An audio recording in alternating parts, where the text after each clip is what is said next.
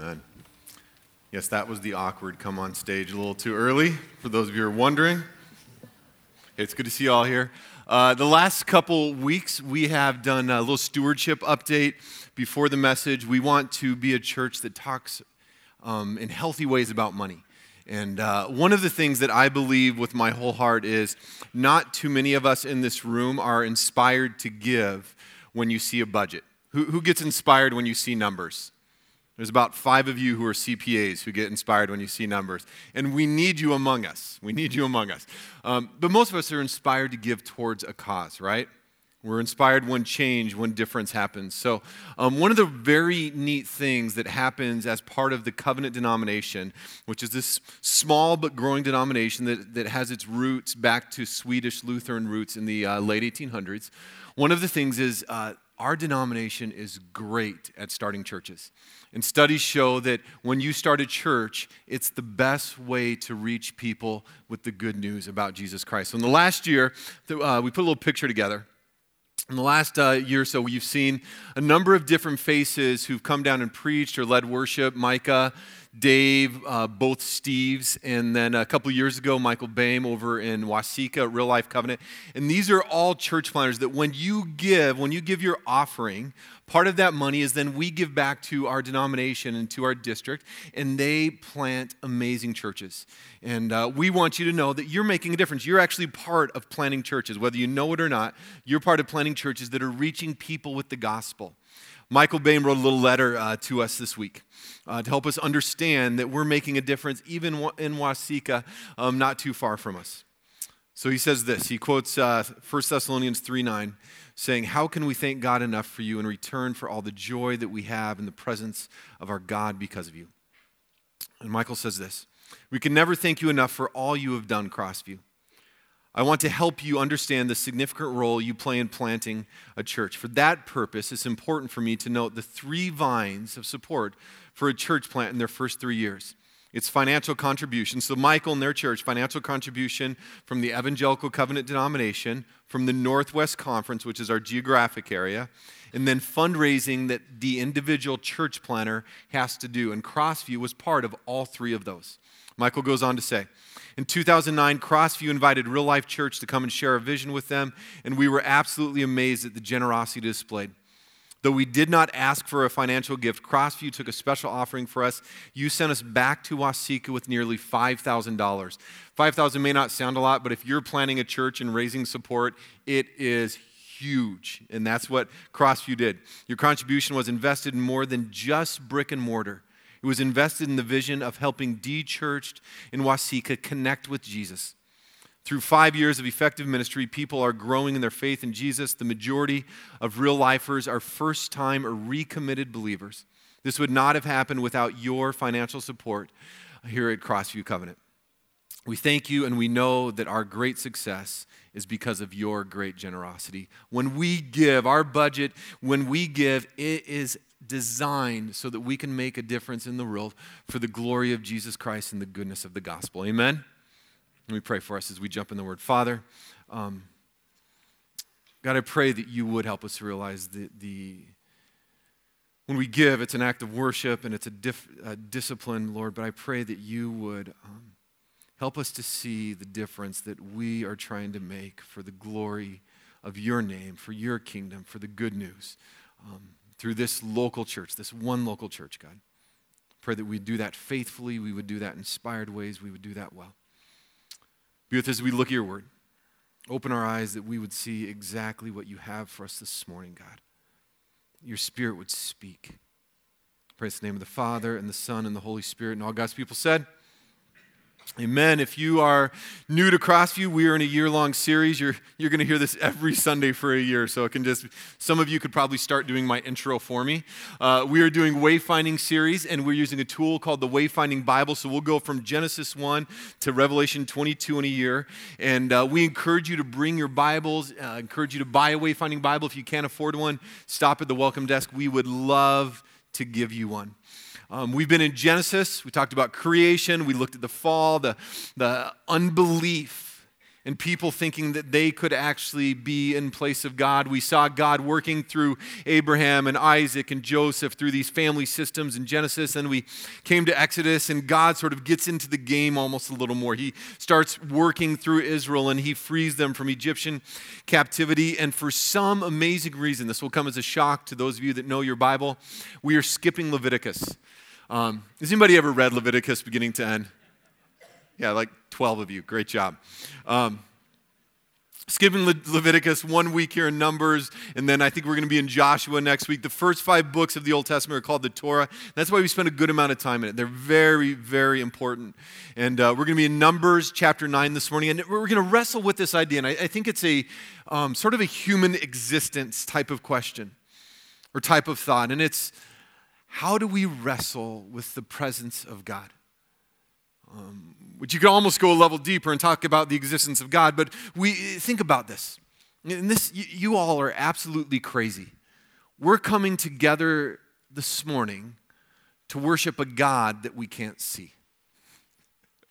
I mean, seriously, that isn't there's part of that statement that, that is profoundly like, what are we doing here?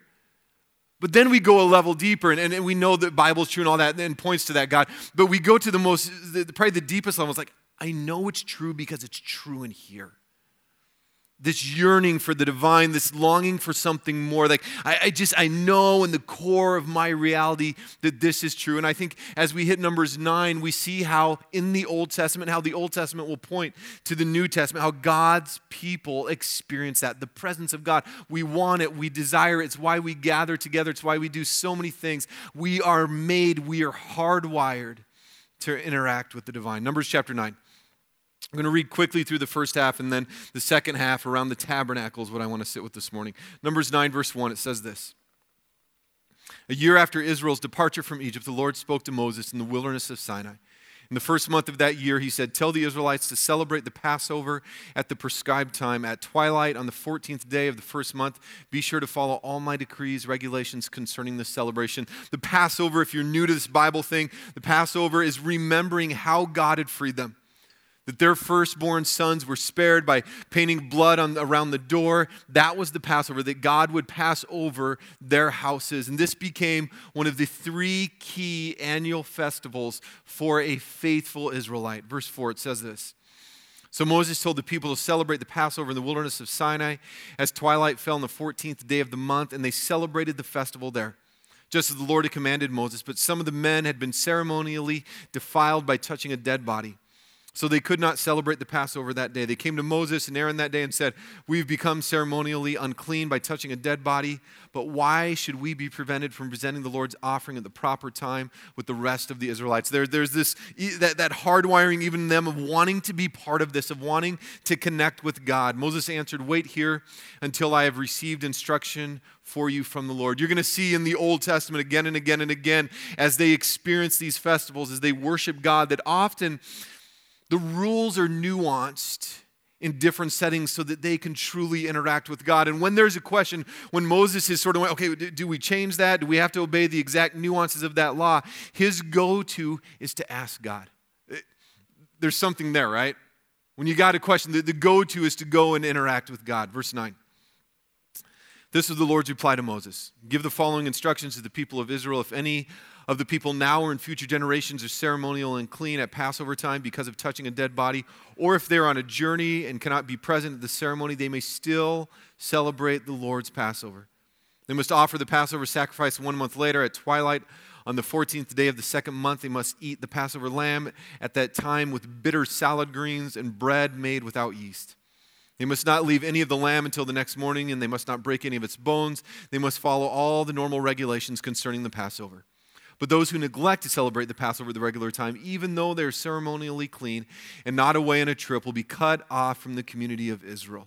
If they fail to present the Lord's offering at the proper time, they will suffer the consequences of their guilt.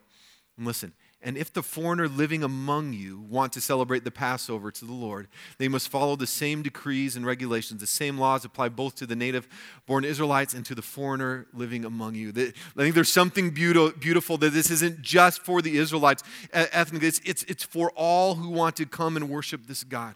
And they got to follow the regulations. It's, it's important, but it's for all who are among. Let's jump down to verse 15. On that day, the tabernacle was set up, the cloud covered it. By the way, we, we don't see that the cloud was sort of something supernatural, but God, who is supernatural, uses this cloud for very specific purposes to guide and direct his people.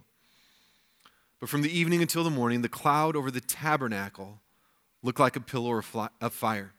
This is the regular pattern. At night, the cloud that covered the tabernacle had the appearance of fire. Whenever the cloud lifted from over the sacred tent, the people of Israel would break camp and follow. And wherever the cloud settled, the people of Israel would set up camp. By, by the way, wouldn't it be great if, if God's will was sort of like we, we had an actual cloud? You know, you wonder, what, what does God want me to do? What's God's will? What if you had a cloud that just directed you to exactly what that was? The cloud's moving, follow the cloud. Doesn't work that way, though, does it? That, that's part of wrestling with the presence of God and, and understanding how we experience God. And in this setting, in the wilderness, that's how they followed God. Like literally, follow the cloud. When the cloud moves, you move. In this way, they traveled and camped at the, at the Lord's command wherever He told them to go. Then they remained in their camp as long as the cloud stayed over the tabernacle. If the cloud remained over the tabernacle for a long time, the Israelites stayed and performed their duties to the Lord.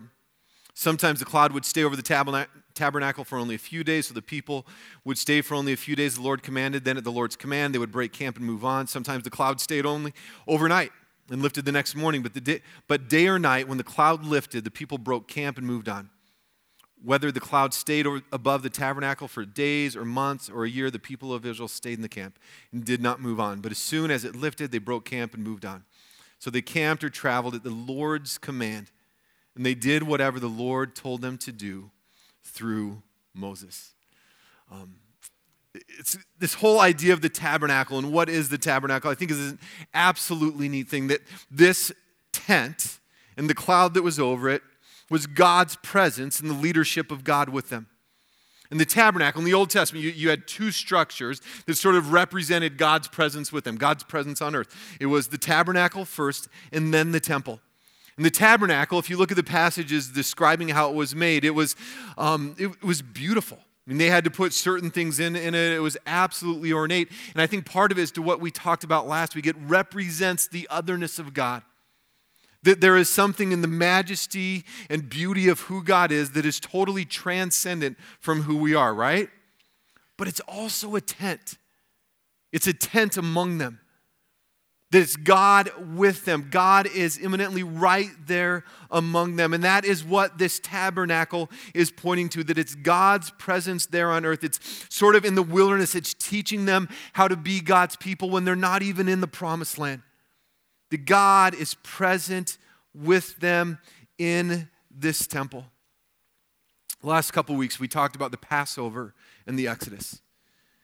And we looked at the Passover and we saw how the Passover pointed towards Jesus and that Jesus, in essence, is the new and better Passover lamb. That in his death that we are we can be forgiven of our sins when we repent and turn towards Jesus. And that in the Exodus, we saw that the Exodus does the same thing. It points towards Jesus Christ, and Jesus is actually the new and better Exodus. That in faith and trust in Him, that we experience freedom that is can only happen through Christ. And the cool thing with the tabernacle is the tabernacle points us right towards Jesus Christ again. Isn't that amazing? We talked about it on the very first week of this series. We looked at Luke 24, Jesus taking this couple through the Old Testament. He said, By the way, the whole Old Testament is about me. And we get in the Old Testament, it's like, it's about Jesus. That Jesus is actually the new and better tabernacle. That Jesus shows us fully and perfectly what God's presence among his people looks like. That the tabernacle sort of symbolized it, but in Jesus, God is now fully present among his creation. God is actually here. We see in Jesus how God comes in, how God lives. Tabernacling takes a completely different understanding. John 1:14 if you have your Bibles.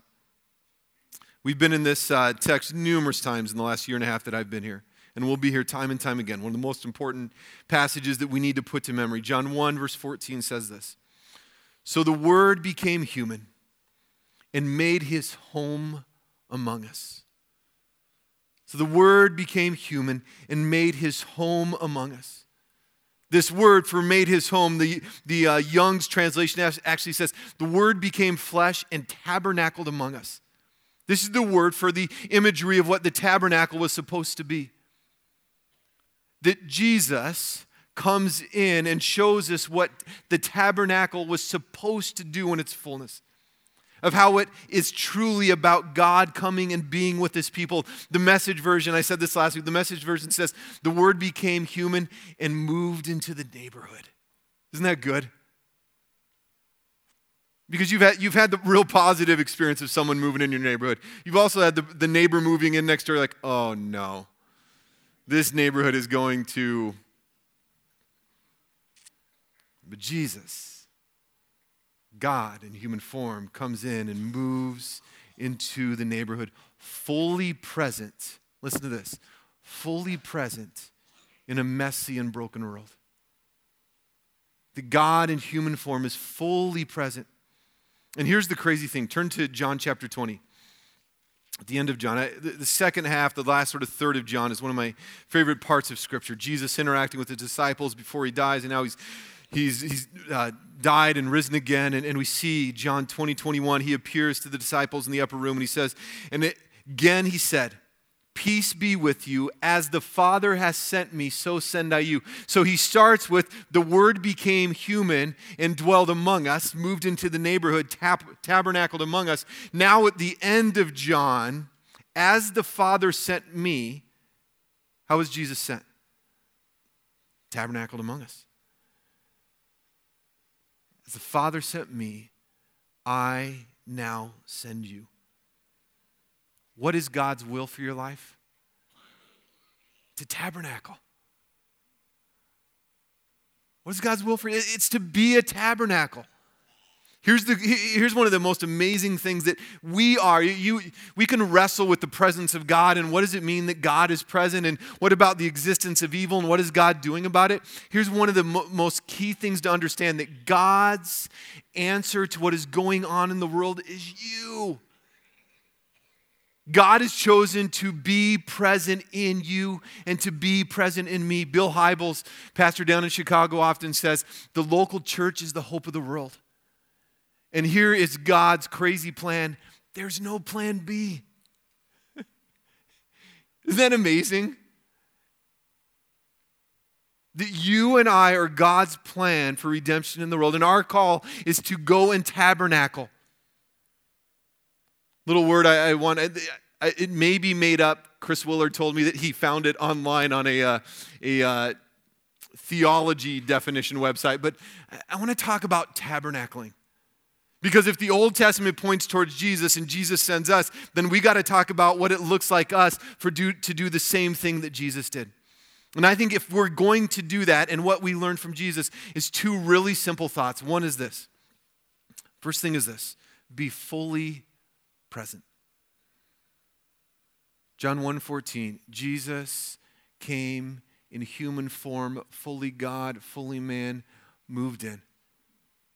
100% among his creation, among his people. I don't know about you, though, when I see the wording be fully present, I, it's hard to read even. Like, being fully present in this day and age, I don't know about you, but for me is really hard. We're busy, we're tired, we have cell phones, we're always connected. Being fully present is a challenge. I'm distracted, I'm worn out. In our prayer time before the service, Mark Christensen read a little passage that he had read for devotions, and it was about being thankful. And he threw out this encouragement that the idea of, of being thankful moves us into this different place. I'm reading a book by a, a lady named Ann Voskamp called 1000 Gifts. Anybody read it? It, it's absolutely fa- fabulous. I'm going to steal a lot of it for the message I'm preaching Wednesday night for our ecumenical service at Holy Rosary uh, Catholic Church. It's, it's, it's a phenomenal book. But she says that she sort of takes this idea of and this challenge of living this Eucharist life. The Eucharist means the good gift. That thing that we do once a month that is called the Eucharist, it's the good gift. It's the gift of God for us. And she takes this challenge of beginning to live this good gift lifestyle to notice all the things around her and give thanks to God for them. And, and, you think about that, like that's being fully present. Being fully present is looking and noticing and, and thanking God for what is going on. It allows me to move into this different place. Woody Allen once observed that 90% of life is simply showing up. That will be the only time I quote Woody Allen in a message at Crossview Covenant Church. Just showing up sociologist James Hunter, who's done a lot of work with sort of church and culture and spirituality and culture, he says that first and foremost, he says, Christ is faithfully present to us. And then he goes on to say this. He says, faithful presence in the world means that Christians are fully present and committed in their spheres of influence. Whatever they may be, their families, their neighborhoods, volunteer activities, places of work, as followers of Jesus, we are called to a mission of engagement not withdrawal from the world. Being fully present means that we move into the neighborhood and we're fully there. We notice what's going on. We see the world around us. We are fully present where God has put us. When I lived out in Philly, I got to meet this guy named Shane Claiborne. Some of you might, might have read some of his books. Wrote a book, I, think, called Revolution. And Shane's story is, is as radical as it gets. He's a preppy kid from Kentucky going to Eastern Un- uh, University out in Philly. And he has this interaction with this, the homeless people, the homeless population in the Kensington neighborhood of Philadelphia. And God does something in him. And Shane and a group of friends decide that if they're really going to be the presence of Christ, they're going to move into the Kensington neighborhood of Philadelphia, where they still live now about 20 years later. And by the way, the Kensington neighborhood of Philadelphia, you don't move into, you try and get out of. Moves into fully present, trying to be hope and redemption where he's at. What does it mean for you to be fully present this week in your normal, actual, everyday life? What does it mean to be fully present for you? Maybe, maybe this week it's one person. You live the distracted, hurried life that we all live. Maybe it's saying, God, this week, this one person, this one cause, this one place where I go, I want to be fully present. Show me how. Second thing is this be Christ. Be fully present and then be Christ. As the Father has sent me, so send I you. That, that word as is so important. That we are called to be Christ in our everyday, normal, actual lives, be in the hope and redemption of Jesus for the world around us. It's where you do life, it's where you go. You are called to be Jesus Christ. How do you figure it out? How do you figure what it looks like to be Jesus around you? Here's a really, really bright idea read the Gospels. Matthew, Mark, Luke, and John are, are biographies about Jesus, right? If you want to learn what it looks like to be Jesus around you, read about Jesus. Read who Jesus was, who he hang out, hung out with. Learn by grace how to act like Christ. Think about it. Who'd Jesus eat with? Sinners and tax collectors and hurt and broken people. Do that this week. We're all going to do it on Thursday, right? We get together with our families. Be eating with people who need you to eat with them. And often that's you. Think about what else Jesus did.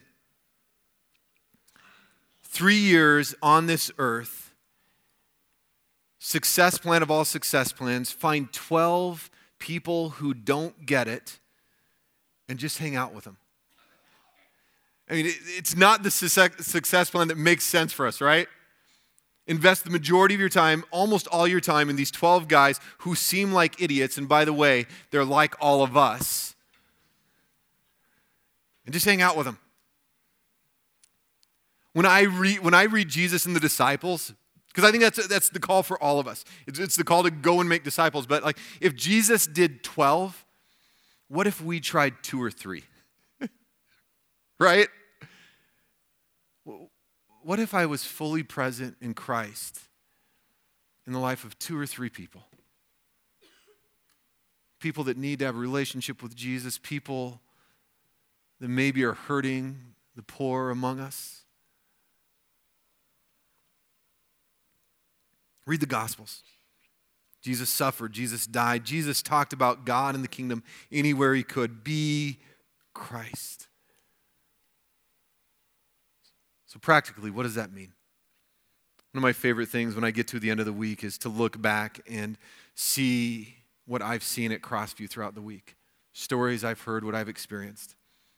This idea of tabernacling, which I think we're all called to do, what does it mean?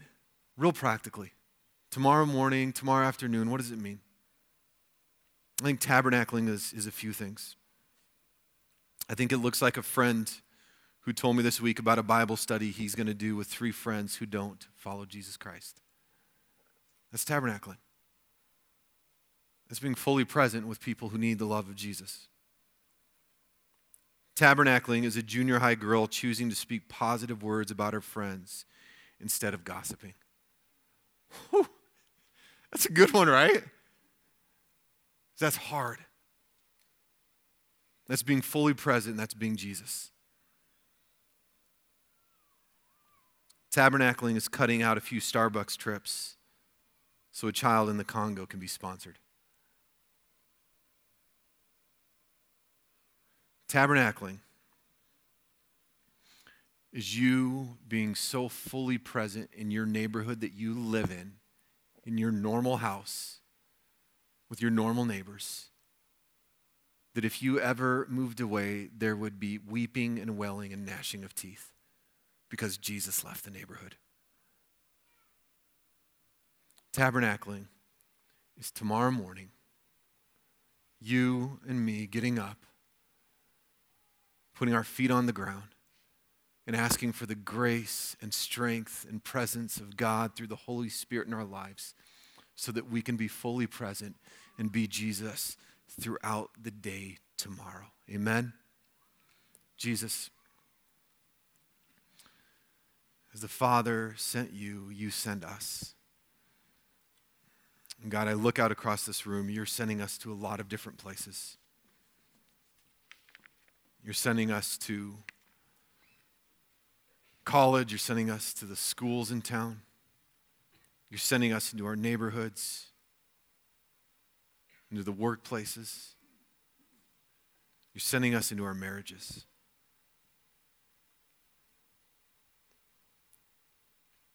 You're sending us to be you. You, the one who perfectly tabernacled among us. You now send us, God. So give us strength. Give us eyes that see grace all around us. Give us courage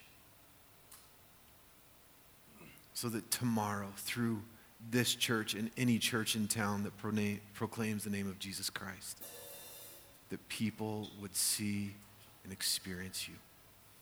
In your name we pray. Amen.